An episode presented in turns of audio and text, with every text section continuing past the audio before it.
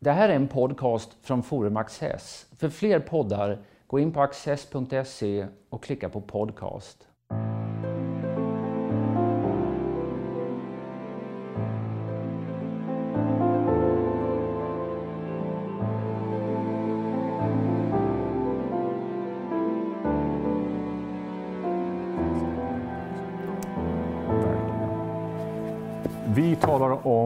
Boken Swedish Grace, The Forgotten Modern. Och med oss här är eh, arkitekturhistorikern Eva Eriksson eh, som har skrivit det inledande kapitlet till denna antologi vars redaktörer är Peter Elmlund och Johan Mortelius. Katarina, det här är ju verkligen en bok som förenar nytta med nöje kan man säga. Mm, verkligen.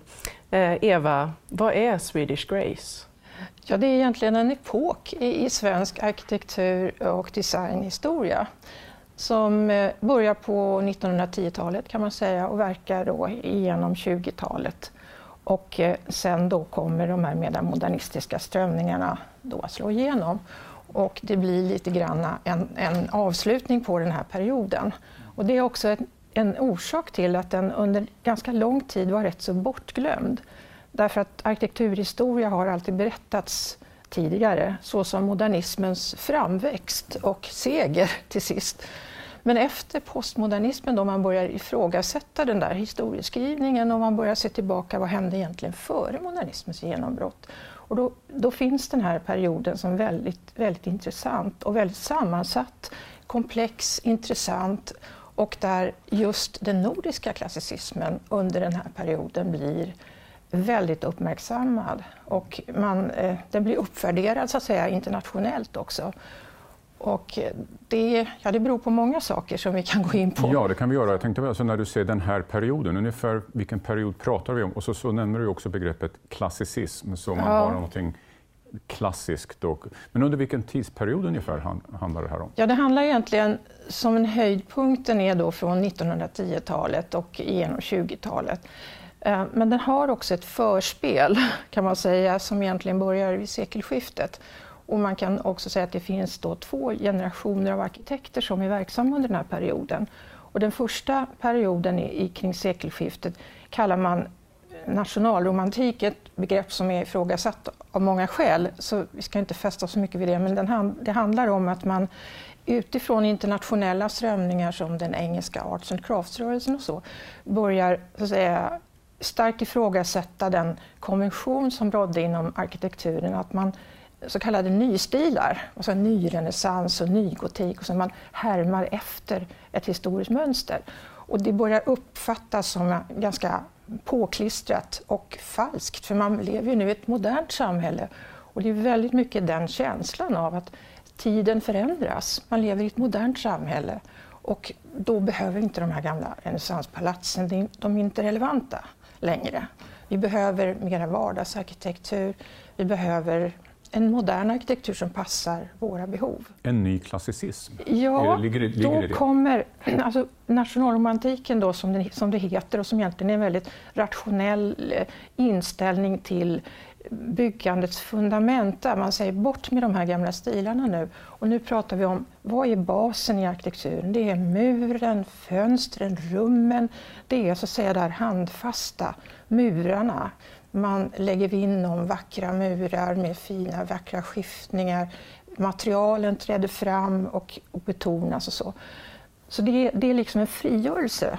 Och den frigörelsen den leder sen då i nästa generation till att man börjar mer ta upp klassicismen som ju både är eh, ja, det antika ursprunget, någonting av västerlandets födelse. Alltså, det, det är ett, ett evigt mönster som har kommit igen i historien och det har då vissa regler om proportioner och så vidare. Och det, blir, det har därför någon sorts allmän giltighet. Och det passar väldigt bra nu när man kommer in i den här perioden som ju präglas av att städerna växer. Det är en stark urbanisering man måste hantera staden, stadens tillväxt. Och det blir ju då en viktig sak för arkitekter som ju sysslar med, med just detta. Va? Och eh, då kan klassicismen ge en viss stadga åt det här. Att det inte är så individuella, en massa olika hus som ser olika ut och så utan att man får en helhet. Ja, som så egentligen är det, egentligen, det är inte något medvetet brott utan det är någon slags en förlängning av en ja, tradition. Kan man det kan man ju det. säga. Och, och, jag tänkte så här, bara som hastigast, det ett, vi visade ju upp boken här och det var ju då den, den berömda Stadsbiblioteket i Stockholm av, av Gunnar Asplund. Och ett annat exempel kan man ju då säga Sta eh, Stockholms stadshus mm. som ju då faller tillbaka på, på liksom en, en annan tidsperiod. Mm. Rätt uppfattat. Ja. Om, vi, om vi tar en vandring där längs eh, Kungsgatan och passerar mm. Stockholms stadshus, vilka fler monument över Swedish Grace-eran kan vi se på den här promenaden? Eh, ja, det kan vi se en hel del. Framförallt naturligtvis Konserthuset, då Stockholms konserthus, ritat av Ivar Tengbom, en av, annan av de här ledande arkitekterna under tidsperioden. Och den, det huset innehåller ju mycket utav, vad ska vi säga, kombinationen av en väldigt ren och klar volym. Alltså, det är inte en massa olika dekorer utan det är en tydlig volym och det är då en, en kolonnad där som, som ger en sorts eh, betoning av fokus. Här, här, här går man in, här är liksom ansiktet. Och sen så finns det då inuti huset eh, otroligt mycket fina detaljer, sirliga vackra eh, räcken och annat, lampor och så vidare. Och det, är också, det som också är en del av Swedish Grace är själva rörelsen. Och det, det, kan vi se i stadsbiblioteket, det kan vi se här. Alltså man rör sig, går upp och sen finns det en, en kulmen på den här vandringen när man kommer in i den stora salen. Och den var då ursprungligen i Konserthuset. Den hade en, en, en ljus, eh, som en himmel, ett, ett ljust tak och ett, eh, en, en, ett skenperspektiv som, som såg ut som om rummet försvann i oändligheten. Så det, det är en del i Swedish Grace. Och så kan vi fortsätta att se kungstornen naturligtvis, som är väldigt karaktäristiska. Men också gatuarkitekturen längs hela gatan eh, Kungsgatan ner mot Stureplan har byggts under 20-talet och har då den här som jag tycker väldigt fina enkla vardagskvaliteten att det ger fön, regelbundet satta fönster med en viss indelning och proportionering som är väldigt eh, harmonisk, enkel. Och de där fönstren, ofta sexdelade fönster, de är liksom en arketyp för fönstret, alltså ett fönster.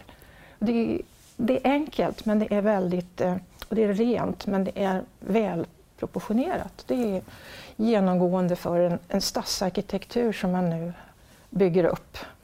Men om, om den har varit så populär, varför är undertiteln då The Forgotten Modern? Vad är... Ja, det, det, är, det är en väldigt bra undertitel måste jag säga, för att eh, man har sett den här perioden som traditionalistisk och eh, gammalmodig så att säga efter modernismens genombrott, för det var ju det nya. Men eh, egentligen så är den väldigt modern för sin tid. Och det har att göra med att det är inte en, det är inte en kopiering av gamla tempel eller gamla klassicistiska monument, klassiska monument, utan det finns ett ganska fritt förhållningssätt till de här mönstren. Men de ger, de ger någon sorts stadga åt det hela, men, men det finns ändå en frihet och en modernitet i det. Men att man säger att det är bortglömt, det kan ju till och med vara så att man medvetet valde att eh, inte längre befatta sig med det här. Alltså funktionalismen, modernitetens genombrott i Sverige var så pass starkt och hade mm. kanske också en politisk laddning som gjorde att det här var liksom någonting som man inte längre bemödade sig om att falla tillbaka på eller vara intresserad av. Vad säger du om det som en möjlighet? Ja, jag skulle inte säga att det har en politisk laddning. Så på, ett, ja, på ett sätt har det därför att det är ett skif, politiskt skifte i Sverige som anammar det här nya. Men det finns också en stark kontinuitet i, från 20-talet och egentligen in på, på 30-talet och med modernismen. Och Gunnar Asplund som är den arkitekt som med Stockholmsutställningen skapar så att säga, genombrottsverket för den nya modernismen. Uh, och även i hela Skandinavien, hela nordiska länderna kan man säga att det blir ett genombrott för det nya. Men Gunnar Asplund är en otroligt skicklig arkitekt som hanterar det här. Han har med sig erfarenheterna utav, utav Swedish Grace, av eh, klassicismen. Han har en, en djup förtrogenhet med äldre traditioner.